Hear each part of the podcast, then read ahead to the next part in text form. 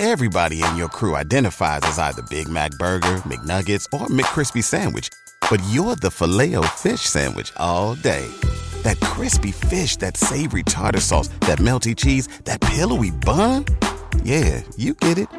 Every time. And if you love the filet of fish, right now you can catch two of the classics you love for just $6. Limited time only. Price and participation may vary. Cannot be combined with any other offer. Single item at regular price. Ba da ba ba ba.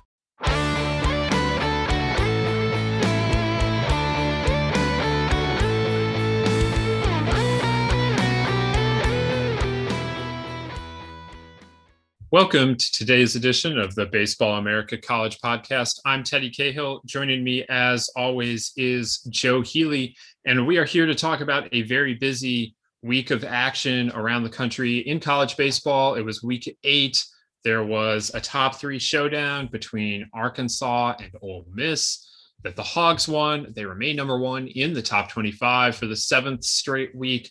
Vanderbilt lost its first series of the season, getting knocked off by Georgia. There were big series in the Big 12, Texas Tech topping TCU, uh, Pac 12, Big 10, ACC. There's a lot to get to. We're gonna we're gonna do that here uh, during this podcast. We'll get to that here in a second, but first, I've got to let you know that the Baseball America College Podcast is presented by Rapsodo.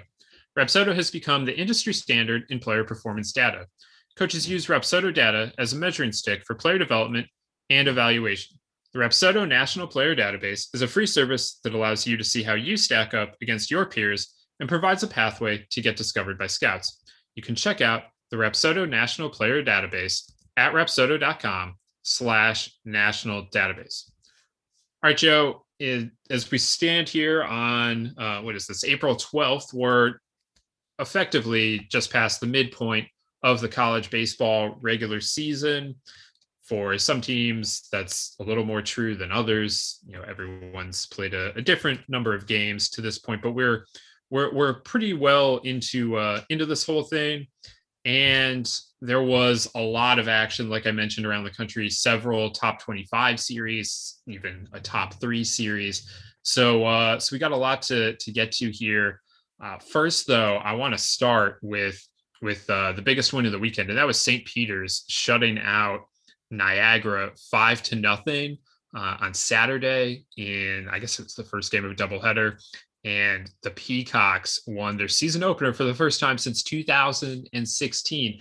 And this is particularly noteworthy, not just because St. Peter's is, uh, you know, historically not very good at college baseball, uh, and this was the first time they'd won a season opener since 2016, but it uh, it also means that I believe now Marist and whatever Ivy League schools end up playing this season, but Marist is now the last team that intends to play this season that has not taken the field. Yeah, it's funny you, you say that because I actually was gonna had you not, I was actually going to mention tell you know tell uh, that to Marist that we're at the halfway point of the season now. Um, but I yeah, tell that to St. Peter's for that matter. Yeah, I you talked about Marist a little bit on a previous episode, and that it's disappointing because that's actually I think a good team in the Metro Atlantic, and we'll have to see what that they're hopeful to get on the field soon. Um, I think April 12th is the date, which is today, as we record, is the day when that their their campus wide uh, pause was extended through, and I've not heard of an extension to that. So I think there's some hope that, that this is the week where maybe things will things will change a little bit. But good for St. Peter's back on back on topic. Good for St. Peter's. That's uh, obviously a, a, cool thing to see. Obviously, just on a big picture level, you're happy for those kids and those coaches to get back on the field. And the fact that it was St. Peter's makes it all the all the better. It, college baseball doesn't really have the internet joke culture that college football and to a lesser degree college basketball and pro sports have. But St. Peter's is probably as close as college baseball has to kind of like a, a, like a meme type thing on the college baseball internet. And it's just because it's not even done out of a mean spirited thing but you're right that st peter's has just historically struggled. They've had winless seasons and you know routinely struggled to win more than a handful of games in an entire season. And they've had several head coaches cycle through there in recent years. And it's just it's a really really tough job. It's a they haven't done a lot of winning. So it's, it's not even mean spirited it's just the reality of the situation that they're they're in a place now where the, the entire college baseball community, I think, kind of roots for them in a certain way to just get up to a certain level of competence because we realize that that certain level of competence is something to be celebrated in a place that has not had a lot of that in recent years. Looks like Marist is hoping to play this Wednesday, so that would mean that everyone intending to play again, except for whatever happens in the Ivy League, uh, is is going to be on the field. So that would be great. Congrats to St. Peter's on the season opening win. Hashtag strut up. All right, Joe, let's get to some SEC talk. Uh, it was a busy weekend in the nation's top conference. Uh, and, you know, we can start with uh, really any number of these. So, like, let's just, I'll give the quick headlines and then we can, we can take it from there. So, Arkansas goes to Oxford, beats Ole Miss in a series between top three teams. Uh, Arkansas won the first game of a doubleheader on Saturday. Ole Miss comes back, gets the second game, and then in the finale, Arkansas got up 11 nothing in the first three innings. Ole Miss came all the way back to tie that game at 14, and then the Hogs score the final four runs of the game over the last two innings to come away with yet another series win. They have won their first four SEC weekends. They have yet to have a losing weekend on the year. They are 10 and 2 against teams currently in the top 25. All 12 of those games have been away from Baum-Walker Stadium. I've said it a lot about just how good this Arkansas team is and has been this season. This weekend was more of the same, slightly in a different way. Obviously, pitching was uh, not as emphasized this weekend. It was much more offensive at Swayze. Uh, but in any event, Arkansas just keeps finding a way to win. Georgia, as I mentioned up top, they go to Nashville and they win a series. It's the first time Vanderbilt has lost a series this season. And this is probably a huge upset for a couple of reasons. Number one, the way Georgia did it, they scored a lot of runs against Vanderbilt. They become the first team to beat Kumar Rocker in more than a year.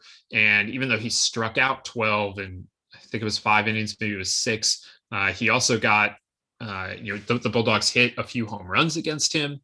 And they just scored a lot of runs in the series, which is not how I thought anyone was going to beat Vanderbilt, particularly. Uh, certainly not Georgia, which is a little more pitching dependent, but that's how it went down at the Hawks. So that one was significant as well.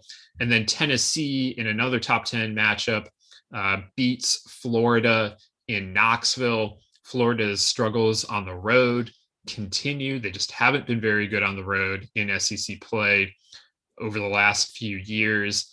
And Tennessee now leads the nation in wins with uh, with 27, and they move up into the top five for the first time in 15 plus years. So impressive weekend for the Vols on eh, just another impressive weekend in what has been a very impressive season. And then if all of that hadn't happened, like I actually think there was a low key, pretty interesting series between LSU and Kentucky with a fair amount of NCAA tournament implications. We're probably not going to get to that here, but LSU got a needed series win in Lexington and, you know, Kentucky has the better SEC record here, but, you know, better than, than several of these teams still w- within the SEC.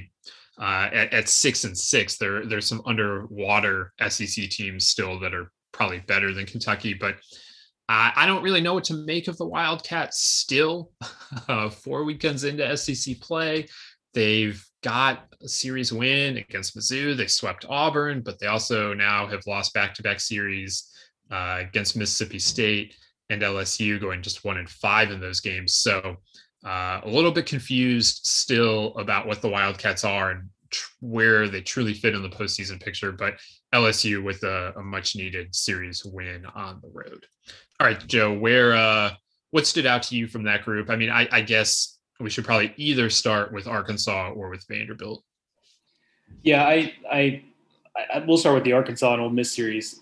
I will say though, I, even though you said that we won't talk much about it, like the Kentucky thing is interesting to me, just because I will say quickly, they are going to be an interesting test case for that kind of theory of being a postseason team, where if you just really take care of the teams you're supposed to beat and soundly take care of them and just avoid disaster the rest of the way, like, is that going to be enough? And, and maybe they're a little bit better than that, but I, I just have to wonder if they played three really close games in Starkville two weekends ago, and I have to wonder if not getting one of those games ends up being something that comes back to bite them in the end. Just because seven and looking at seven and five now versus six and six after that weekend would be obviously goes out saying a lot better place. So it is a fascinating team, especially when you consider that John Rhodes, their preseason All American, has has been good but not excellent this year uh, offensively, and he was supposed to kind of be the guy that makes that go. So maybe there is some positive upward uh, trajectory for that team if, if he's able to, to, get it going in a big way. So setting that aside,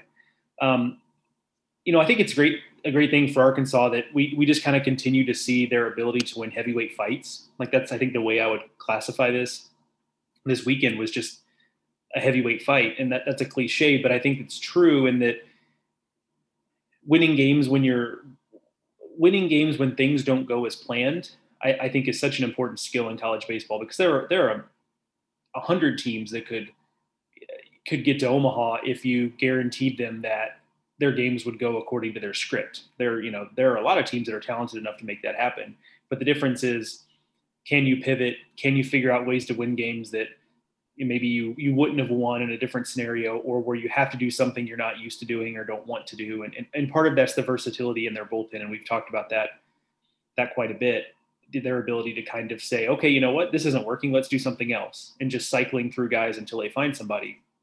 That is certainly a big feather in their cap, but it's also the resiliency of their offense, and we saw it in that that wild Sunday game, which was, you know, in part, in part, I think we saw a product of the teams having to play a doubleheader on Saturday. So, you know, the, the pitching staffs were maybe a little more taxed than they normally would have been in a typical three game series.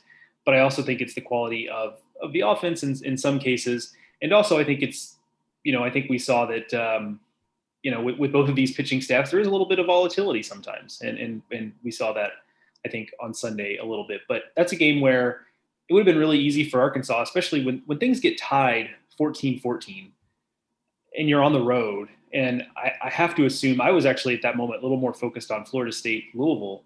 And so I didn't really see a lot of this game as it was getting to the business end. But I have to assume at 14 14, Swayze is, is rocking, and I know they had huge crowds there this weekend, so that's not a fun atmosphere to have to deal with.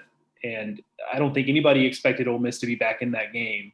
Suddenly they are, and rather than let that kind of wash over them, you know, Kevin Kopps comes in, throws his la- the last couple innings, throws them clean. Arkansas scores four more runs. They end up pulling a win out.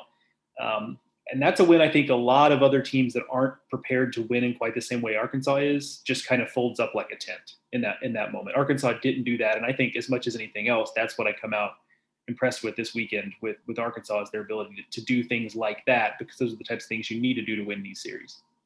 I continue to be impressed by the way Arkansas plays away from home.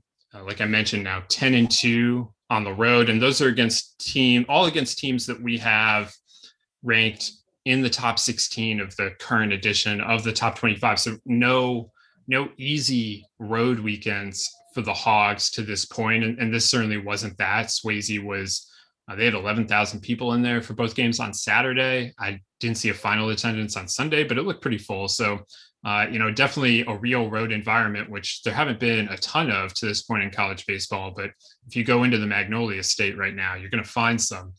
And you know, Arkansas just keeps finding ways to win. They can win tight games. They can win blowouts. They they they, win with pitching. They win with hitting. You know, it's uh it's a really complete team, and, and that's why I like them so much. Is that they don't have to follow a script. They can follow your script and still beat you, and and that's that's just the the kind of team they are right now. And I know, like I've seen people this after this weekend kind of say like, oh, well, how good is Arkansas's bullpen really? Like, gave up all those runs to Ole Miss. Well, first of all, Ole Miss has a really good offense, and then second of all, I don't know who has a good bullpen in college baseball right now. Frankly, um, you know, you look around, there are an awful lot of runs getting scored against those bullpens, and uh, you know, I, I, thought Mississippi State's bullpen was was really dominant, and then Arkansas scored all those runs against it, and you know, you've seen Vanderbilt's bullpen give up a ton of runs. Florida's bullpen hasn't hasn't looked the way it is. I should say instead of college baseball, I should say in the SEC. I can think of some teams outside of that that have good bullpens, like East Carolina. We highlighted them a week ago. Uh, you know, and Oregon looked pretty good this weekend against Oregon State. Well, I'm not quite sure how good Oregon State's offense is, but anyway, uh, within the SEC, there aren't that many lockdown bullpens to be found. And you know, it wasn't a great weekend for Arkansas's bullpen, but it also really just wasn't a good weekend for Arkansas starting pitching, and that taxed the bullpen more. And that I what what you saw is what you saw. They'll want to get that corrected going forward. Swayze generally plays a little more offensive anyway, I think, and it got to where it got. But uh, I think the big takeaway here is that Arkansas just finds a way to win home, road, good team, bad team, no matter what. They're they're winning games right now, and it's uh, it's very impressive to watch. Yeah, I think I think that the thing you, you brought up a good point where we've talked before about how Arkansas doesn't need to get the the six innings from three different guys on the weekends to really set them up for success. That being said, I think they would like that once on the weekend, you know, um, or even to, just like five, like a couple right. times. Like Lyle Lockhart didn't get out of the third. Um, they they flip Pallette and Vermillion again, and and uh, or for the first time this season. But anyway, Pallette was back in the rotation, and it didn't go as well as he he had been going in the in the bullpen, and um, you know they didn't get an amazing start to to get the weekend. Uh, you know, started from Wicklander. It just no no none of them were were had standout performances this weekend.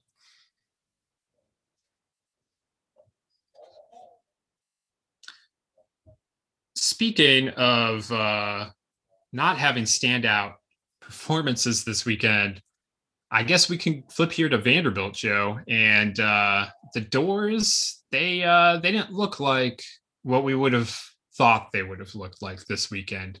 Uh, what they had looked like all weekend, long, all year long to this point, and that's uh, that's been a very very good team. You know, every weekend to to this point. You know, maybe uh, in Sundays. They they'd been gettable at times, and so the fact that Georgia won on Sunday maybe wasn't stunning, but the way in which Georgia won uh, in in their third game, which was a Saturday, this was a Thursday to Saturday game, that was a little more surprising. But really, Joe, the the thing that stood out here was that Georgia beats Kumar Rocker, uh, and not just beats him in a one nothing game. It wasn't like it wasn't that kind of of deal where Georgia just they their starter rose to the occasion and, and they happen to get a run, maybe by an error, maybe on a solo home run or something. No, they like they actually hit Rocker around a little bit here. And you know, uh, internally at Baseball America, we've been talking about how Rocker's velocity has been down for a little bit. It hadn't really come to roost, but uh, you know, this in this game on Thursday night, Georgia, you know, made Rocker pay for the mistakes that that he made, and and they just they they hit a few home runs, and their offense was rolling, and and uh, Vanderbilt didn't have an answer.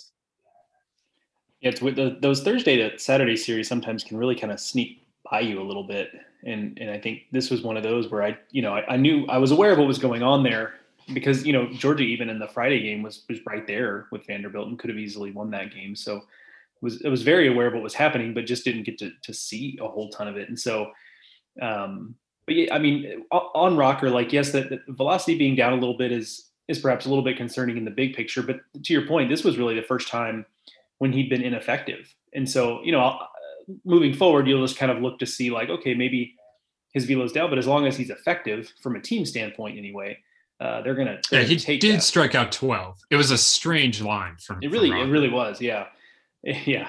Still managing twelve strikeouts is, is not nothing. So I'll just be interested to see as long as he's effective, like because there is a scenario where this is just where he's working right now, and you know velocity kind of tends to go up and down a little bit throughout seasons, and there's a lot of variables at play here, and so I, I will I will not necessarily be one of the people who is alarmist about that one specific data point. We'll have to see a little bit more moving forward, but I was as surprised as you were about the way Georgia won this game. I mean, it's still an offense that you know even coming out of the weekend where you'd think you'd look at the stat lines and see where it, it you know see the, the, the, big numbers popping off the page of you, and it's not really that, you know. So it's it's an offense that I still don't know really what to make of. And there's individual players here I like, and there's some familiar names who have been around a while. And but certainly, uh, it's it's it's not an offense that you would imagine being able to do that, even in a Sunday against Vanderbilt, where Vanderbilt had a few more questions. But man, they're they're just so talented on the mound.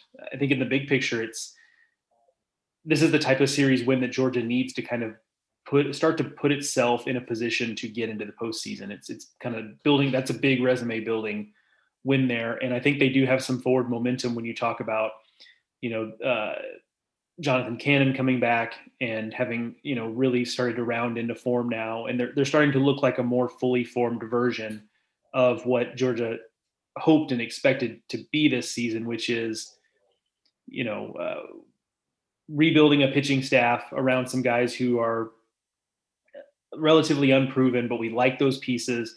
Trying to piece together an offense around that, and then and maybe winning. Now, I don't think they imagine winning games in this way, that the way they did it last weekend. But I think maybe um, winning a series like this would have been something they thought maybe was in their the realm of possibility, just not in, in the way they in the way they did it. So it's an interesting team to watch moving forward. Um, in part because I'll be honest, in part because I don't know that much about them. I know some names here, but I haven't watched a ton of them this year because frankly, you know, they just hadn't been all that relevant to this point of the season. And so I'm uh, certainly going to have more of an eye on Georgia moving forward, just because uh, now they're they're at a point where we need to start looking at them as a team that is putting together, like I said, that that type of postseason resume.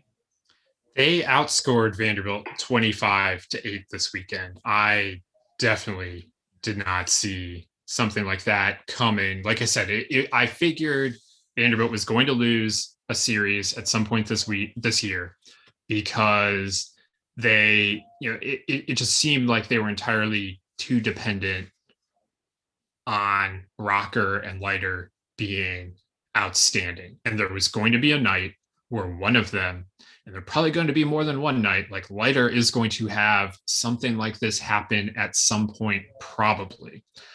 And you know, then they just have been so unreliable in third games this this season.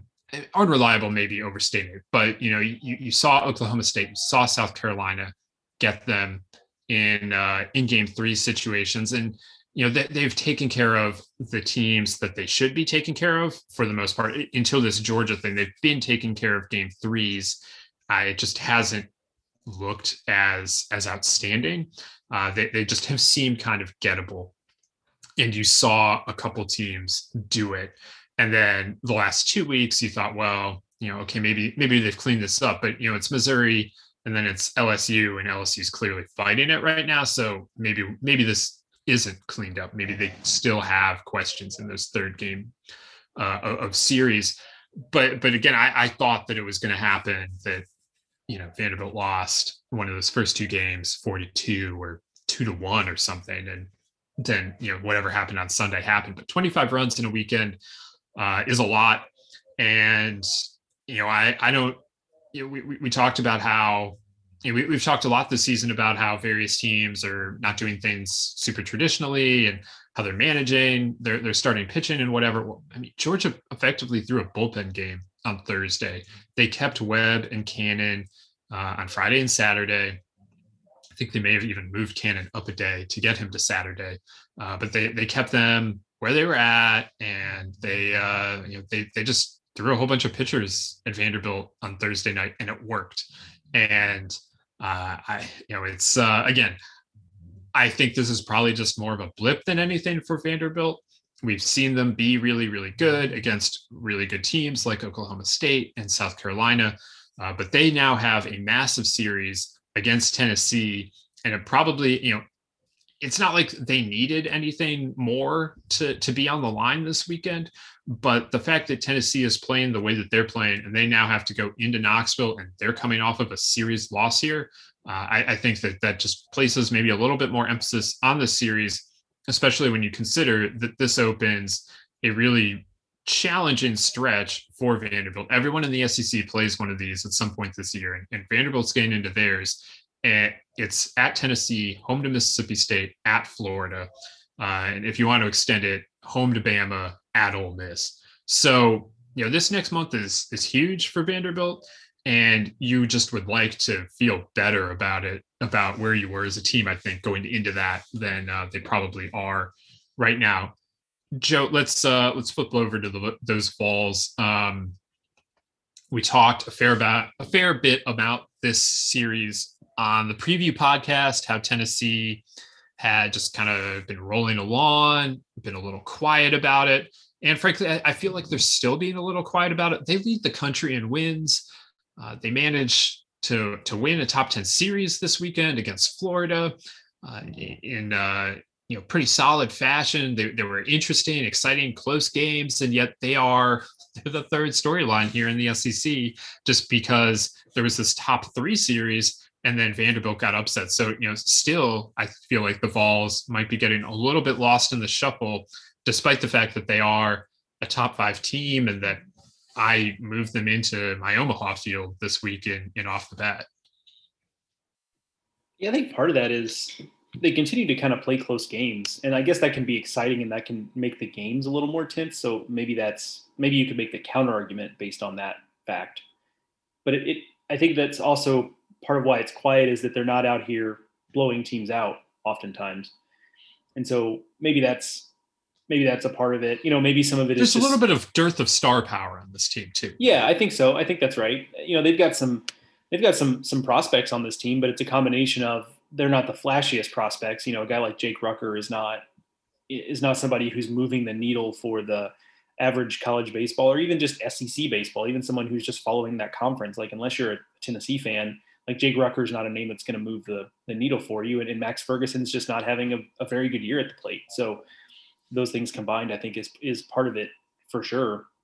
It's also, I think some circumstantial stuff, you know, where, you know, Florida has, you know, if, if, if they had won this series against Florida and Florida was the version of Florida that we thought they were going to be, now we're singing it a little bit of a different tune, but you know, Florida being a little bit of a depressed commodity now versus what we thought they were going to be takes a little bit of the shine off of it. And now, of course, I'm not saying they should feel anything less about it, but now they're taking on a Vanderbilt team coming off of a series loss. And so, but it still is going to be a, a, big series there. And I thought if, if Vanderbilt, to your previous point, uh, Vanderbilt was probably going to take a series loss because that's, you know, it's life in the SEC. And I actually thought this Tennessee series was the most likely candidate among uh, the most immediate candidate anyway, because Tennessee just has the kind of does seem to have a knack for pulling these, you know, close games out and, and playing close games and then and then winning them. And I think the bullpen is a is a big part of it.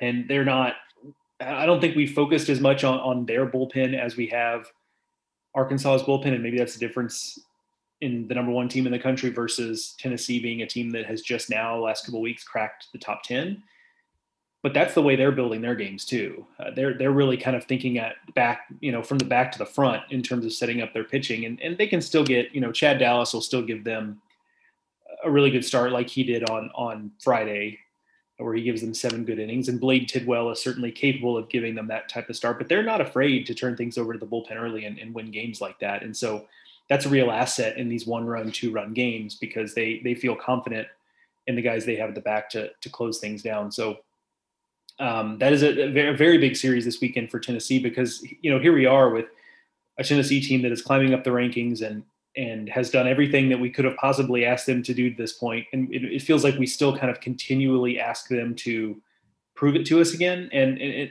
it's kind of another situation this weekend where they're, they're going to play Vanderbilt, and it's like, well, you know, the offense has been a little inconsistent. You know, you like Liam Spence and, and Rucker's a guy who's had a good year, but there are also some guys who we've mentioned before a few times are, are struggling a little bit. And what does that offense do against, you know, Rocker? Are they able to do against Rocker what Georgia did against Rocker? Are they the first team that can kind of break through against Jack Leiter? Can they take advantage of, of Vanderbilt being a little bit shakier on Sunday? And here we are in a position again where we're asking Tennessee to, to prove things to us, but I, I can't shake the feeling that that's kind of what we're we're going to be doing again is, is asking them to to do that again, especially when you consider that on that side of the ball, you know, Florida had a little trouble at times this weekend where you know they go back to a traditional Tommy Mace start on Friday and, and he was not particularly good. And they had one really bad inning in in the, the game two loss where you know Tennessee puts five runs on the board in the sixth because they, they had to cycle through three different pitchers in the inning to get out of it. And um, I'm not saying that again Tennessee should not apologize for anything here. Um, but Vanderbilt, I think, is just going to be a little bit of a, a different animal in that way, and I'll be interested to see what what they're able to do with that. Yeah, if you're listening to this podcast, I, I don't think this is a trap you're going to fall into, but I do think you're going to hear and see a, a fair amount of like, well, if Tennessee loses this weekend to Vanderbilt, like, oh well, they weren't that good anyway. Like, who cares what they've done? Like, clearly Vanderbilt was the better team. Like, why why did we even get bother getting excited about Tennessee? And Some of that is just because for the last 15 years this hasn't happened for Tennessee, and and I get that, and that's why they're being asked to continually prove things. But I think we also just have to acknowledge that they're halfway through the season they have not had a bad weekend. The worst weekend you can point to is going two and two against an Indiana State team that has proven itself to be a very good team, uh, to be a regional regional caliber team. They're ranked in the top 25. It's a good Indiana State team. That's the worst thing Tennessee has done this weekend is split a four game series against them. They lead the nation in wins. They have they just find ways to win. They have a very good pitching staff. This is who they are. They may not have the biggest star in the country. They may not, you know, be blowing teams out, but they are finding ways to win. Tony Vitello, at least to this point, has pulled all the right levers. Frank Anderson has done a great job with the pitching staff. I, this is who they are, and even if they don't, you know, follow through with the series win against Vanderbilt this weekend, which would be Tennessee's first in the series since 2016, uh, you know, that should not take away what the Vols have accomplished and what kind of team they can be moving forward. I think there's a chance now looking ahead with with Tennessee, especially if they win that series against Vanderbilt, um, which will just be fascinating to see if that plays out. Because the three weekends after that, they're looking at you know Texas A&M on the road, Kentucky at home, and Missouri on the road. Uh, now, obviously, it finishes tougher than that, but those are three very, very winnable series. I mean, those are those are three series where Tennessee goes in thinking, you know, we're obviously a bare, bare, bare minimum going six and three, and we'd really like to go seven and two. Um, so it's not or you know, better, or better, right? So if, if Tennessee gets through a series with Vanderbilt, like we we very well could be staring in the face of, you know, when they play Arkansas in in Knoxville in mid May that that's you know the, the, biggest series in the SEC, which I don't think you know maybe on the Arkansas side of that we we would have thought that. I think we thought that'd be a nice series, but I, it could have a lot of weight behind it by the time we get to that point. That would be a lot of fun uh, if we get there. A lot of baseball to go before then, but that would be a lot of fun. Uh, yeah, the those last two weekends, Arkansas and South Carolina, going to be a lot of fun no matter what's on the line there. I, I just think those are those are going to be good series to be played there by the Vols. And it's been a long time since uh, you could say that we were very excited about Tennessee late May series in in the SEC. So uh, a welcome development for Vols fans, I am sure. All right, there's a lot of uh, excitement around the country, not just in the SEC, and we're going to get to that uh, in a minute here. But first, check this out. All right, Joe, let's swing over to the Big 12, where Texas Tech was playing TCU in a pretty significant series, not only in the Big 12 race, but in the in the hosting race and, and beyond. And we talked about this on the preview podcast how Texas Tech had not lost a home series since 2018, but TCU came in very hot. They were on a 10 game winning streak, and they extended that to 11 with a win in the first game on Friday. Then they got off to an early lead on Saturday. They got up four to one in uh, in the top of the fourth inning, and after that, the Red Raiders turned it on, and they did not trail the rest of the series. They they took the lead uh, in the in the bottom half of that inning. They didn't trail the rest of the way. They boat raced TCU on Sunday, 17 to 7 and seven innings. Thank you, Big 12 uh, run rule on getaway day. And it was uh, it was just another series win for Texas Tech in Lubbock, and a reminder that Texas Tech is a different animal in Lubbock than away from from Texas Tech. They were coming, of course, off of a, a series loss at Kansas State, but it also was a little bit more than that. Like that's kind of the easy, lazy way for me to analyze it. But they were missing, Texas Tech was this weekend, Drew Baker and Dylan Neuse. Neuse actually played very late on Sunday as a defensive replacement mostly. They got one at bat out of those two guys who were two of their better uh, hitters in the lineup. Baker has been their you know their, their leading hitter. Jace Jung is their best hitter, but if you look at batting average, Drew Baker's the leading hitter there. Uh, and, and, he and Neuse both have stolen 11 bases. Just a, they, they bring a, a, different dynamic to the lineup when they're in there. And then Brandon Birdsell, who had kind of settled in as Texas Tech's Friday starter, left his start. You know, they, he got pushed back to Sunday and then left the start early, I guess with some shoulder discomfort. And that's the second week in a row that he has had to leave a start early due to that. Um, so they, they were missing some of their better pieces or just didn't get much out of their better pieces this weekend. And it, it just didn't matter. They, uh, they, they really piled it on TCU there late in, in the series. Yeah, I think we actually kind of called this on the preview podcast where I think we said that, you know, the, the front half of this series could look a lot different than the back half of this series because I think we liked Texas Tech's depth all around better than we liked TCU's. And that's kind of exactly how it ends up playing out. And I actually, in the moment, wasn't super aware of some of the, the guys that Texas Tech was missing, and so that's even more impressive that they were able to do what they they did, given that they were missing some some key pieces there. You know, if you're TCU, just quickly on them, if, if you're TCU, I think you you feel okay about this because you know you would have liked to have pulled out, especially that game two. Game three just got away from you, like that happens. But that game two, they had a chance to win that. They, you know, they they um, you know fight their way into into extra innings and, and then lose it.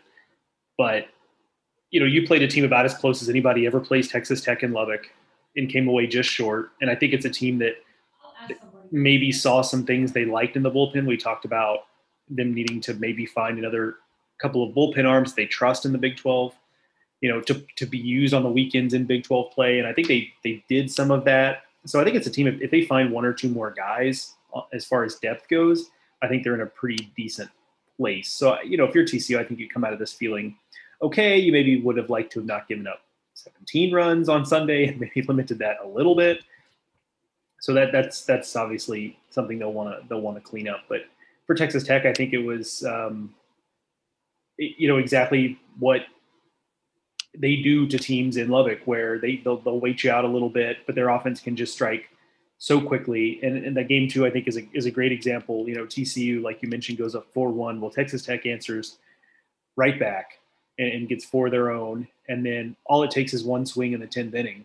Um, you know, these extra inning games, they're so dangerous in, in, those types of situations because they have so many guys that can win it on one swing of the bat. I, I go back to that the UConn series early, early in the season where Tech was down two runs and then got back to back to back home runs to walk off for the win that that's just the type of quick strike offense that they have. And Jace Jung is just on a different level right now. He hits three home runs in that Sunday game.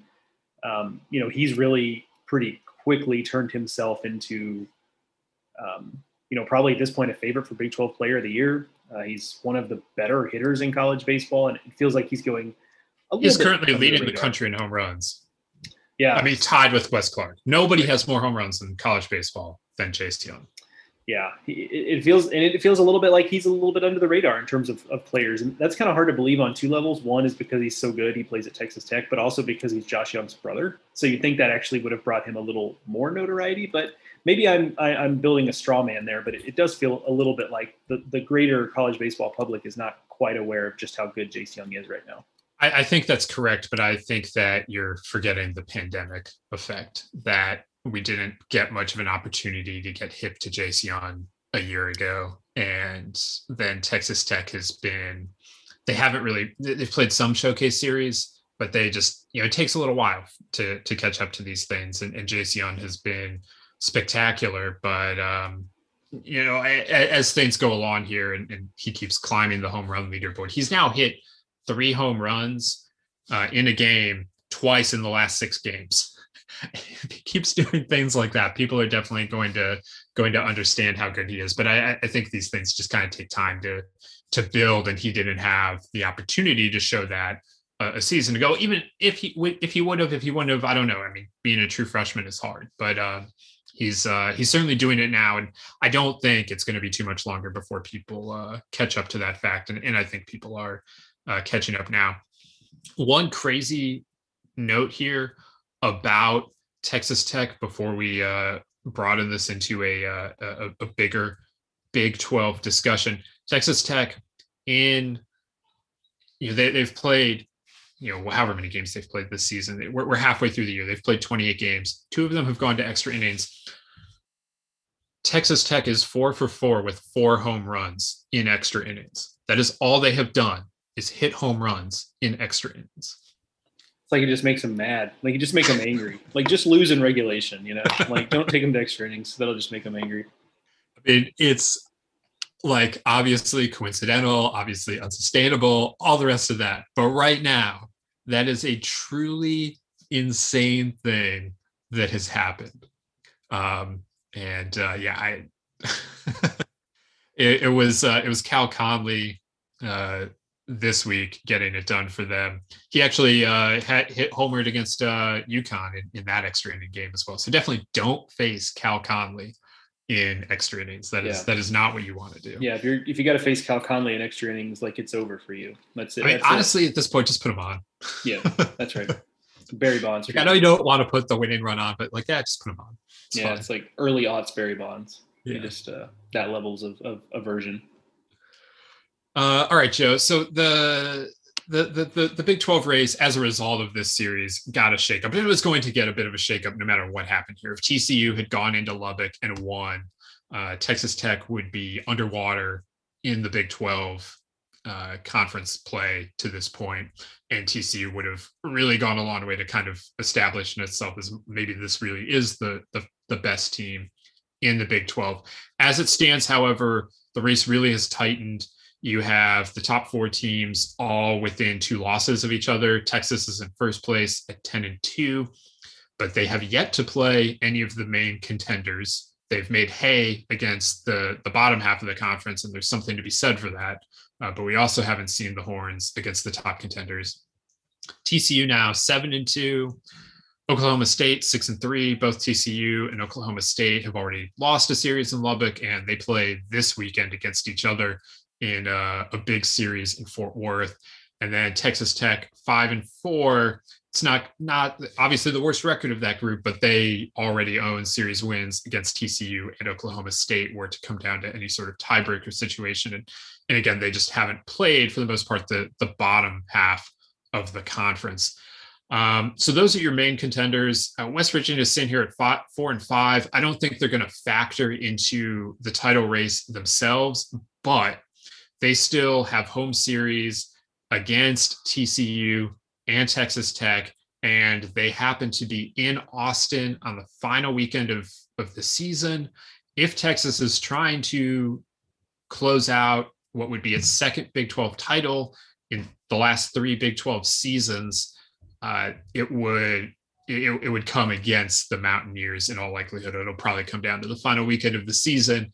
Uh, so West Virginia is going to play a role in this uh, what they're definitely going to have the opportunity to be a spoiler, but I don't think they're going to ultimately be a factor in in that that title race. So, Joe, of those four teams, who do you got? I think it's Texas. Um, so here's what I what I don't like about Texas, and that's you brought it up. That's that they've so far played four teams that I don't think are going to be factors in the, the, at the top of the Big 12 standings. And not only that, I'm not sure they've played in none of those teams are likely at large teams. Um, yeah. You know, Baylor maybe has the best shot at it because they're 21 and 11, but I, they might not have played a regional team in Big 12 play yet. Yeah. I, I also like, and I don't mean to discount Oklahoma State in particular, but because they do have a road series in Stillwater, but they they get Texas Tech in Austin, and I think that I think that helps quite a bit. Obviously, we've, we've talked about that a lot, just Texas Tech being sometimes two different teams uh, away from home versus at home. On the field, the other thing I like about Texas is obviously the pitching has been has been excellent, and they've they've hit on a rotation that is working for them. Uh, they've also got guys in. Uh, they found some roles, um, you know, that, that, have really worked for some guys. Whether that's, um, you know, uh, you know, frankly, I think one of the big success stories is, is, Pete Hansen being as good as he's had when you consider everything he's dealt with and trying to lead up to the season. But they found him a role pitching you know, uh, a lot of times in, in, midweek starts, and that's been effective. But whether it's Palmer Wenzel and Cole Quintanilla in the, the shorter outings, Tanner Witt's a guy who can throw multiple innings in a relief outing. So I think they've done a really good job putting this pitching staff together. That's kind of the given. But I also kind of like some of what we're starting to see with the Texas offense. And again, I, I want to caveat it with you know we, we know what they have or more importantly what they haven't played in the big 12 so far but these are also big 12 teams like these are not mid or low major teams that are completely overmatched and when you look at teams like kansas state for example they've got pitchers uh, you know baylor has pitchers so the fact that they've seemed to kind of be rounding into form a little bit offensively i think is is a really really good sign and you can see at the top of the stat sheet you know uh, Mitchell Daly has been a difference maker. Ivan Melendez had a huge weekend this past weekend. six straight games. Yeah, that's pretty good. So that'll do. Uh, I saw that Texas baseball Twitter has taken taken to calling him Hispanic Titanic, Ivan Melendez. Um, so you know he's obviously you know he's he's not going to hit a home run in every game the rest of the way, or maybe he will. Who knows? But um, if he's this kind of difference maker from a power standpoint, that obviously really changes the game for Texas here um, you know, Cam, but you, look further down, a guy like Cam Williams has been a nice, um, has been a nice power bat for them all season. Uh, he's not, you know, hitting for as much average, but he can run the ball out of the ballpark. And then you know what you're going to get. The guy like Eric Kennedy, who's been hitting a little bit better lately, and he's a, a real danger on the base path. Same for Mike Antico. He had a nice weekend last weekend, and you know, when he's able to get on base, he can make some things happen. You know what you're going to get from Zach Zubia. You know, uh, Doug Hodo is kind of a similar thing with the the speed element. So you know, this is, I feel like we're having a different conversation about the Texas offense than we were just three or four weeks ago, where now I'm not trying to say this is a, uh, the best offense in the Big 12 or even, you know, a particularly dangerous one in the grand scheme of things, but it's certainly better than what we were looking at two or three weeks ago, where we just did not know where this production was going to come from. Now they'll have to prove it against some of the better teams in the league moving forward. But I, I like what I'm looking at a lot better than what we were looking at not too far in the, in the past. I think that the Horns have to be considered the favorites right now. They have those 10 Big 12 wins already. They, like I said, they really made some early hay here. And now they're going to go play the the top contenders in in the conference, yes, but I mean they're not. It's not like they're going to go winless in those series. However, I so I feel like sometimes I get very prisoner of the moment on Texas Tech. Basically, I see them at home and I'm like, oh, yeah, that's the, one of the best teams in the country. And then I see them on the road and I'm like, oh, yeah, that's right. They can't win away from home. I, and I, so I, I have to try and moderate that because I'm very prone to wild swings on Texas Tech. If they play well this weekend in Morgantown, I I would feel a lot better about them. But the fact that they have that series and at Austin makes it hard for me. Knowing how they play at home versus on the road makes it hard for me to believe that Texas Tech is going to get this done sitting at 5 and 4 right now. But the fact that they already own wins series wins against TCU and Oklahoma State if they can just make the hay that Texas has made against the bottom half of the conference you know maybe Texas Tech can get this done. And Texas Tech is certainly capable of doing that to teams in the bottom half of the conference, you know, what happened at K State, notwithstanding, like Texas Tech can get rolling here. Uh, and I also don't want to get to be too much of a prisoner of the moment on TCU. I have never really fully bought in on TCU to the extent that others have around the country, but they're seven and two. They get the horns at home. They get the pokes at home. They've already played Texas Tech, and like, yes, it didn't go amazingly for them, but they did get a win in Lubbock. Uh, you know, they're still very much in the mix. I don't. I, I none of these teams are out of it. We haven't talked about Oklahoma State here. I, I think that they're a good team. I want to see more from them. We just haven't really had that that big breakthrough weekend for them. Like they've played Vanderbilt and Tech tough, Uh, and then they they've done enough against the other teams that they've played. This is a huge run for them here, starting this weekend at TCU, home to Texas, and then Bedlam. Uh, how they fare in the next three weeks is obviously going to decide their regular season. Uh, right now, I would not pick them to win the Big 12. I'd probably rank them fourth out of these teams in in the likelihood of winning the Big 12. But if they if they can go on the road this weekend and find a way to get a series win in Lupton, that would definitely change the way that I perceive Oklahoma State. Um, you know, and, and you can't count them out at any time. They're they're going until they're dead. Like they're going to give it their all. That's just the way Josh Holliday has them playing, uh, and has always had them playing. So, an intriguing team there. But I, I, I would probably go Texas as the favorite here, somewhere between forty and fifty percent, maybe, and and then probably Texas Tech is is is second, and TCU not terribly far behind that. Uh, the the the Red Raiders. I would agree with that characterization, just generally. Uh, you know, it feels like Oklahoma State would probably need some help. You know, they, they would need someone like a like a Kansas State winning a series against Texas Tech type situation. They would need that again. One thing they do definitely have going for them is that once they get past this these series against TCU and Texas, where you know you feel pretty good if you split those six, you feel really good about that. As a matter of fact, then they they finish up with Oklahoma, Kansas, and Baylor, and maybe that's a different Baylor team by the time we get to that point. Maybe that is a Baylor team that has played its way into being an at-large candidate, but that's certainly a lot softer than what they've you know what they've they've dealt with so far, or at least will after these next two weeks against TCU and Texas. So they will have an opportunity to to maybe make up some ground there at the end. But it but it does, I think, to your larger point, feel like maybe they of the four they might need some some help elsewhere. All right, so we're definitely going to watch that race going forward. Uh, Joe, let's, uh, I guess, let's head out to the West Coast here for a second. Oregon played Oregon State for the second series this year. This time it counted towards the Pac 12 standings. Uh, it was in Eugene. They were in Corvallis for a non conference series early in the year. Oregon sweeps the series. They got outstanding pitching they found a way to win the the finale uh, on a walk off error.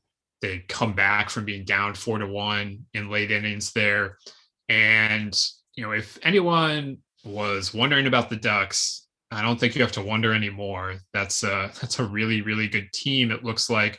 I do think though we now have to maybe wonder a little bit about the Beavers. They you start poking at, at the teams that they've beaten, and you're not going to find a whole lot.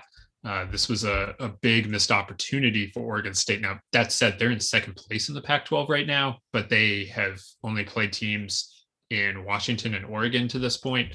Uh, so, what they're, they're going to now have to go and prove it against teams in the in the southern reaches of, of that conference. But uh, a strong, strong weekend for the Ducks as they uh, they ultimately go five and one against the rival Beavers uh, this year.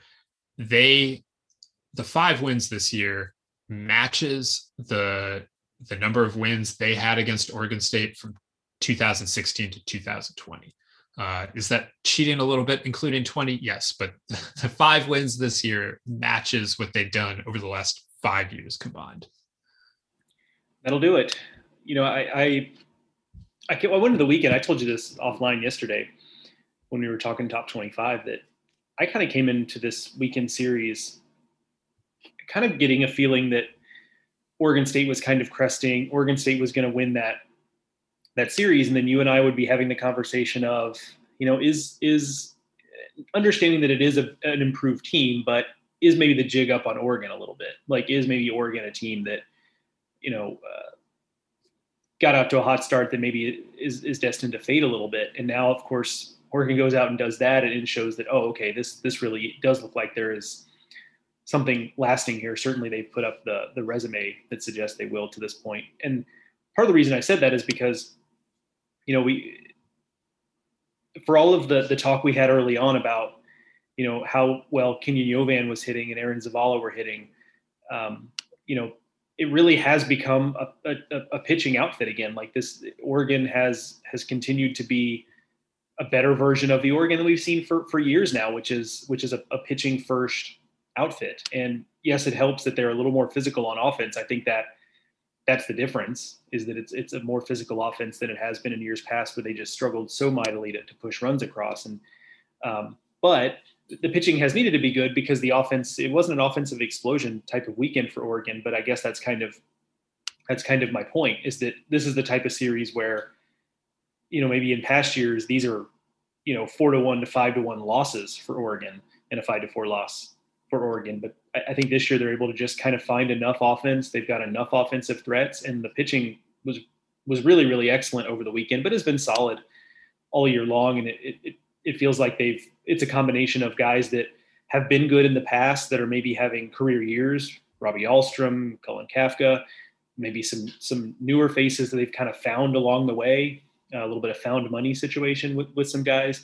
So uh, they've done a good job putting putting that together. But um, yeah, if you're Oregon State, like you you you're already. I mean, you and I are already kind of starting to, you know, look askance at Oregon State and what they've done so far. Uh, I guess if you want to look at that positively, they're going to have a lot more opportunities over the second half of the season to, to prove themselves because the the back half of their Pac-12 schedule is more difficult. But certainly, this past weekend was was perhaps not a good sign of of, of what is to come. We moved one team into the top 25 this week. It was Stanford. They are currently tied with Oregon atop the Pac 12 standings at six and three. Stanford this weekend won a series against UCLA.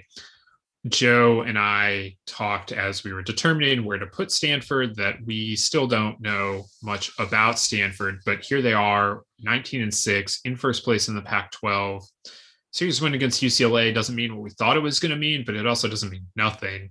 Uh, and on the week, they went three and one against Pac 12 competition. They played Cal in a midweek uh, in a game that doesn't count towards the Pac 12 standings.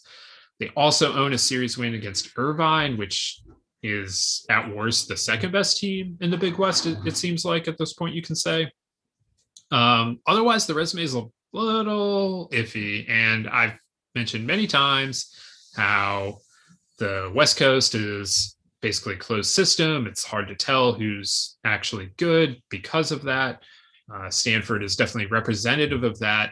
But to this point, they look like one of the better teams out there, uh, and uh, they've they've just definitely been a lot more consistent than than some of the the other teams within the conference, and look a whole lot better than they did last year when they were off to just uh, an abysmal start and you know no one was happy the 2020 season was canceled and i'm not suggesting stanford even was. Uh, the misdevelopment was the misdevelopment uh, but also I'm, I'm sure that they're not sorry that they didn't end up looking at 30 plus losses like on in the actual standings like they were probably going to be. You know i wrote about stanford for three strikes last week and you know david esquer told me like yeah we we knew last year had a chance to be rough because of the way we we'd set up the, the roster and you know, when, when they took over that job, they took a step back from recruiting and really kind of took it easy early in recruiting and, and decided to focus on, you know, the quality as opposed to quantity. They didn't want to just, you know, bring in guys to bring in guys. And so that, that created holes and that, so, you know, the, the way I wrote it is that the, the negative implications of that decision showed up on Stanford's doorstep in 2020. Um, now it appears in 2021, the positive implications of that decision are bearing fruit because those young guys who were really taking on water last year, they started sometimes seven freshmen in their lineup last year. And a lot of those guys that were taking on water last year are shining now. And so it, it seems to have, have paid off. And I don't know what it is about the Pac 12 schedule, but it seems like every Pac 12 team we talk about, we talk about like, well, they really haven't played anybody yet. The only one that's played anyone is Arizona yeah like it just i don't know how that schedule works like it seems like it should be impossible that every team except arizona we talk about like hasn't proven it against the best teams in the pac 12 but I, just weird but stanford's another one their schedule is a little bit a little bit backloaded but i, I guess I also ucla has played teams and they've just lost I guess that's that, true. That's yeah. that's the other thing that's happening here is other than beating Arizona, like UCLA has had big opportunities and uh, they've missed on them. That, that is a good point. I will say I have a pretty decent amount of confidence in Stanford. I think the what with what they've shown, they're, they're not really doing anything with smoke and mirrors here. The offense is is good and physical and deep, and it's the guys that you would have expected to see it from. It's a veteran in Tim Tawa. It's you know Drew Bowser, their big recruit from this recent class. You know Brock Jones, one of their big recruits, former football player. You know was a big recruit in the in, in the previous class. Um, they're all swinging the bat really well. Um, like I said, there's a level of physicality to this offense that they're there was a little bit, uh, you know, with those those teams are really good in 17, 18, and, and 19, um, but that Stanford has not always been associated with. And the pitching hasn't really been healthy. Their two best pitchers, Jacob Palisch and, and Alex Williams, missed well, significant two of their time. best three. Uh, yes, two of the, thank you. Yeah, because Brennan Beck also you have to, you know, um, allow for him. I sometimes easy to forget him because you know he's just been there kind of you know metronomic consistency. But certainly two of their best three most talented pitchers, and, and Jacob Palisch and Alex Williams, have missed significant time this season. They're now back and working their way back. It's going to take some time for them uh, because of the ramp up. But this is, I think, this is a team that's going to be better if if it's even possible. Better, I think, later this month and into May than they have been to this point because I think they'll be a little more well-rounded. As it's been so far, they've just kind of been making it work on the mound, and I think the upside for this pitching staff is a lot better than that. An intriguing team, to be sure. We'll uh, we'll see where they go from here. The Pac-12 race remains confusing right now, not helped by the fact that Oregon and Stanford have only played three series, while mm, much of the rest of the conference, at least among the contenders, have played four. We'll see how that all shakes out. Like like we said, that a lot of these teams, you know, Arizona and Oregon have been tested to this point, but some of these other contenders haven't been. So we'll see how that rises and falls. Uh, certainly going to be keeping a close eye on that uh, the rest of the way. Uh, let's spin it back to the ACC. This is another conference where there was a lot going on. Probably didn't give them enough time. The preview podcast probably aren't going to give them enough time here, uh, but it is what it is, I guess. So, Joe, we had Louisville beating Florida State in another top 25 showdown. Uh, that was an important one within that that division. Those were uh, just a, a, pretty well played series all the way around, close games for the most part. Uh, you had the Oma Irish beating Georgia Tech. Those were coming into the weekend the two division leaders. Uh, Georgia Tech no longer a division leader, and you had Pitt sweeping Miami again. That's a was a top twenty series. Uh, happened very quietly, I feel like. But Pitt sweeps Miami out of the top 25. I no longer, frankly, know what to think of the Hurricanes. They haven't looked good the last couple weeks. They're just 10 and 10 in the ACC now. Uh, but Pitt, with a big response, coming off of a series loss against Notre Dame, and Pitt now just the second team in ACC history to sweep Florida State and Miami in the same season. Uh, and that's about 20 years since uh, since Miami joined the ACC at this point. So only 2006 Clemson had done that prior to the 2021 Pitt Panthers. It's pretty good company um, and, a, and, a, great accomplishment. It, it, was a big weekend in the ACC. So setting aside Louisville, and I think at, at this point, you know, uh, Louisville is what they are, kind of for good and for bad. I think that there are continuing questions about, you know, some of the bullpen depth. Although I liked what I saw on Sunday from a group of guys, some of whom you know aren't really big names that Louisville's been turning to. So you know they just continue to kind of mix and match and, and try to figure it out. But I think that is a continuing concern. Um, They're also it seems like starting to get healthier. Dan McDonnell has talked about you know these five guys the pitching staff has been missing that they're making progress, and I think you're starting to see some of them pop back into into action. So we'll see how that goes for them. But but it seems like Louisville's getting healthier, and that would be a big step for them. Well, yeah, because they've just been figuring it out. I mean, they've just been finding ways to this point, and you, you, I think you've seen some of the struggles expressed sometimes in midweek games because they, they haven't played well in those for the most part. So, um, but as long as you, you win the games in the weekend, that's kind of what's most important there. So they've they've been able to do that. It was a big weekend though for the teams that I think people are still kind of dubious about. You know, Notre Dame, eh, you know, Pitt, and, and I think to a certain degree Virginia Tech. And Virginia Tech you know, no one should and, be dubious about any of those teams, and yet they are. You're right, but that no one should be dubious about those teams anymore. I agree. Um, you know, Virginia Tech obviously it's, it's a series win against Wake on the road, but to to to sweep it in the way that they did, um, I think is is impressive. um, to really take care of business on the road like that. They are also a team getting healthier, and Nick Biddison made his return. And, and for all the success that Virginia Tech has had, they've actually have had some injury problems of their own on the mound. Um, you know, they, injuries to Anthony Simonelli at some point, Chris Gerard at another point. Uh, now, now Biddison coming back. They're really their most talented, just in terms of true talent, probably the most talented position player. And now he's back healthy. So, but um, Miami is really confounding, and, and I think I think there's there's a perception about Georgia Tech being really inconsistent and being kind of maddening in that way, and I think that is true to a certain degree. But I think what sometimes what it seems like Georgia Tech is, Miami actually is, where they have just they might be the most inconsistent team in America, and some of that is youth. It's really easy to forget just how young they are, and so maybe that's part of it.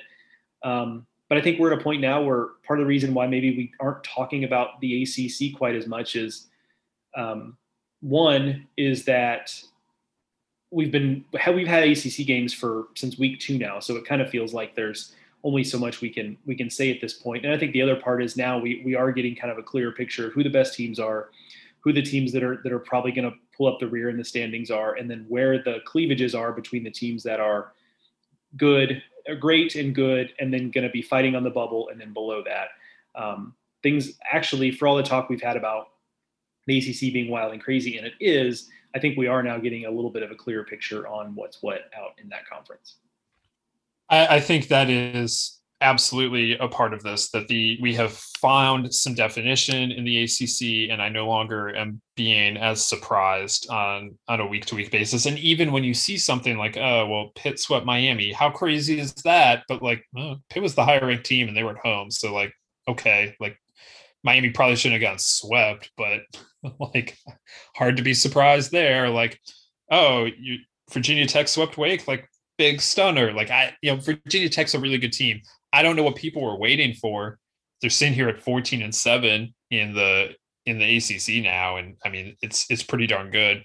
The here's a weird thing that's happening with the ACC that I think is uh, like people are having a hard time grappling with. The the RPIs are not good. And part of that is that they are very insular still and they're just beating up on each other and and as a result you're just looking at a lot of teams not having particularly good RPIs, and the ones that do are the ones that played all the road games so far, like Pitt, Virginia Tech, and Notre Dame. We've played a lot of road games, have the three best RPIs in the conference.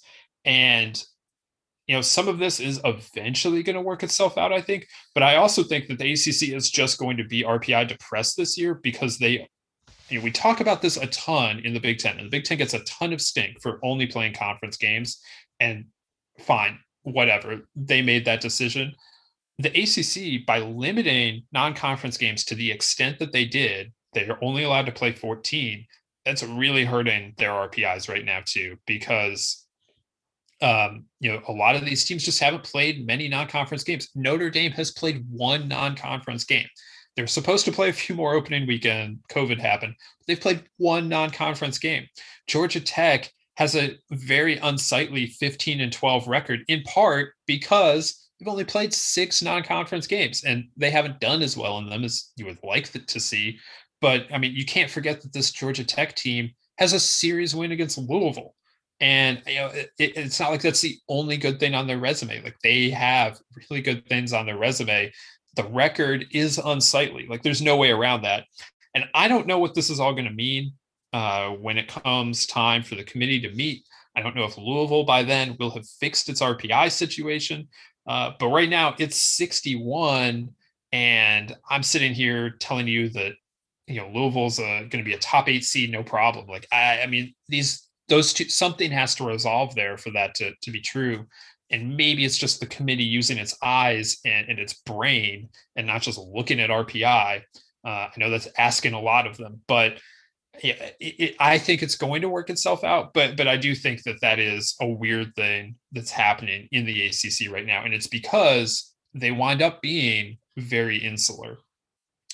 Uh, two teams though in the ACC that we did not talk about just now that are reasonably hot, that are pushing their way back into the the picture just of ACC relevance and thereby national relevance in terms of potential regional teams. NC State and Virginia. Virginia gets a uh, a series win at Clemson, which had previously you know been pretty hot. Uh, that that one that's a nice series win for the Hoos. They've won back to back series now. They're above 500 again.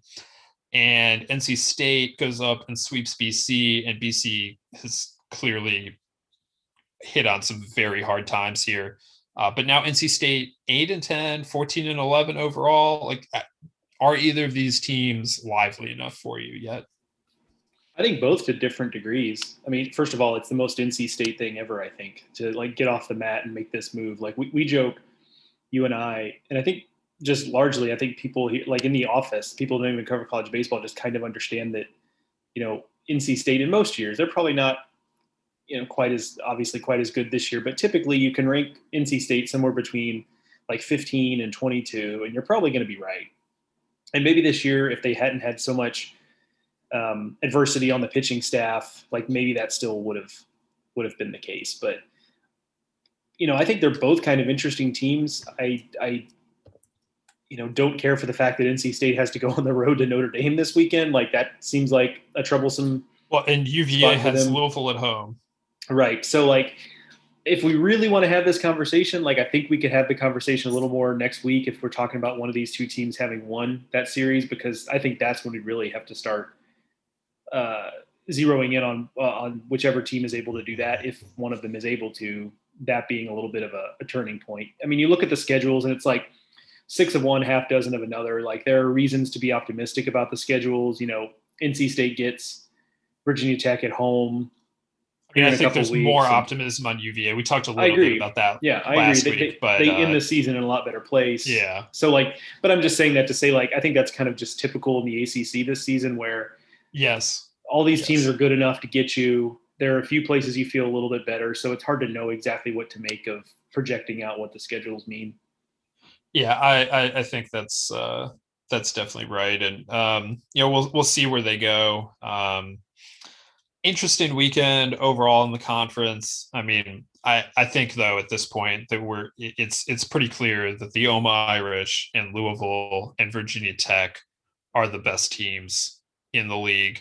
Florida State is better than its 11 and 10 mark in ACC play, uh, and I think that'll show as as the next month continues. They've played some really tough teams to this point, and Pitt is clearly not going anywhere, um, but not to the level that those other teams are. Georgia Tech a little more confusing, but if you look at the total, they're definitely trending in the wrong way right now. But if you look at the totality of it, it's a good solid resume.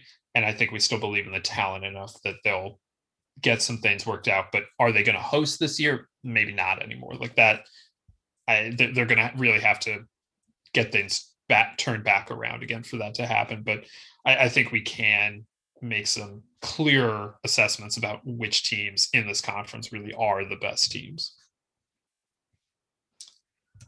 Okay, Joe, last thing I wanted to touch on here is Michigan winning a series against Ohio State, something they hadn't done a whole lot of over the last decade. Uh, but they they get it done despite losing on Friday. They got a nice response on Saturday, and then in some very abysmal weather in Ann Arbor on Sunday, they uh, they they get the better of Ohio State again, and this was kind of the weekend we'd been waiting for from Michigan. But you know, honestly, come out of this, and I still wonder, like, why is this the way Michigan is winning? Maybe that's me being unfair. Uh, maybe that's me just wishing Steven Hajjar like was pitching just slightly better and that they were really dominating teams uh, in series openers in a way that they haven't been. Uh, but this was the the big weekend that we had been kind of waiting for from Michigan for the last month. Yeah, certainly it's at a bare minimum. It's just a nice data point for Michigan to have that here's a series win against a team that we're confident is good, that has a certain you know baseline of talent that we're confident in, and that's just something that we didn't really necessarily have with Michigan to that point. And so it, it also helps that, by the way, they're not playing a fourth game today, Monday, which you know, lately they've been doing, and then losing, which is like just a strange way to end weekends because you kind of, um, I don't know, it just kind of leaves a weird taste in your mouth, especially in the case of this past weekend where they lose a 17 to 7 game or something like that against Maryland. It's not a great way to to end the weekend series. So yeah, I'm with you. I I, I am left in the same place where this is the best series. This is the best I, I, felt about Michigan in terms of a series win. I, I, especially like that they really were able to kind of, you know, boat race Ohio State over the last couple of days, including in that that ugly Sunday game. But you know, I'm just at the top of the Big Ten. Like I'm just very, I'm just very meh about the the top of the Big Ten. I think it's a a season where, in in some ways, I think it's um, a season in some ways where I think that might be a little bit of a positive that the postseason is selection situation is going to be maybe a little bit different this year because I don't know if you were just certainly their resumes are going to be different because they're conference only, but if you start to stack up resumes, like I don't know that it's going to suggest that you should have even three Big Ten teams in the field, but they're probably going to get that many uh, based on the quality of the league and, and history and, and, things like that. And so maybe it plays into their hand a little bit because certainly the league is not trending at the top to have three, four, or certainly not five deserving resumes there to the extent that we can even tell at, at this point in time. Yeah, it, it's uh, it's tricky. Um, we'll never know what teams would have done in non-conference play and not done, but there doesn't seem to be a ton of consistency. I would say right now from a lot of these teams. Uh, one note here on Nebraska, which is still a half game ahead of uh, the Wolverines in first place in the Big Ten. They were very close to the top 25. You're really splitting hairs when you start to evaluate Michigan and Nebraska, but Michigan has they they they both Michigan and Nebraska have played Ohio State and Iowa. Michigan happens to have played those teams uh, one extra game a piece, maybe or no? I I think they played Ohio State one more time, and therefore they have one more win against Ohio State. And Nebraska played Iowa one more time, but they have one more loss against Iowa than Michigan. And basically that's uh that's why Michigan's in and Nebraska's not in right now. I mean, it's uh the margins are very thin there. People have asked me recently as as folks in the Big Ten country have, you know, gone a little more into the baseball season, like so is there a gap this year or not? And right now I gotta say no. I, I don't think there's much of a gap.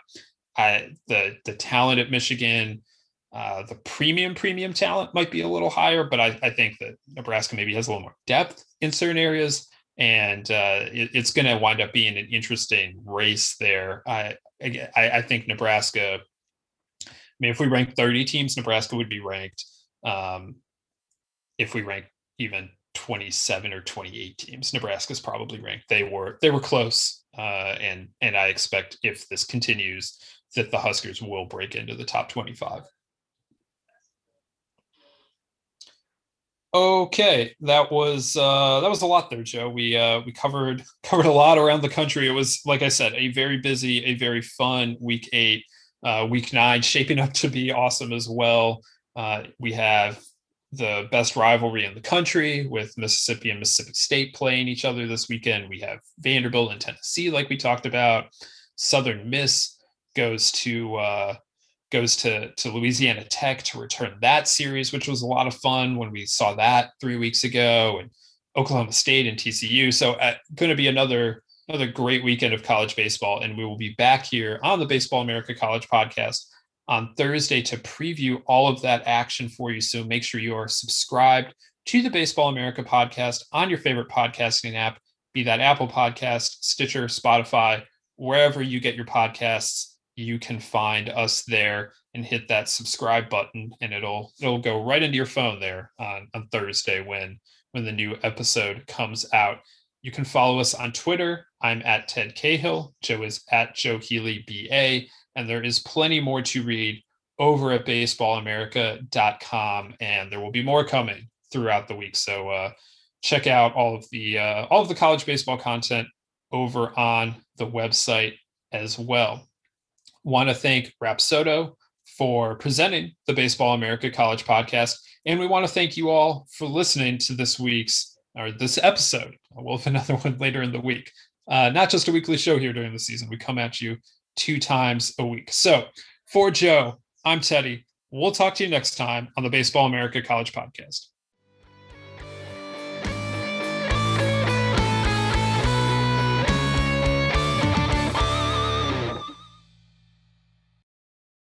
What's so special about Hero Bread's soft, fluffy, and delicious breads, buns, and tortillas? These ultra low net carb baked goods contain zero sugar, fewer calories, and more protein than the leading brands, and are high in fiber to support gut health. Shop now at hero.co.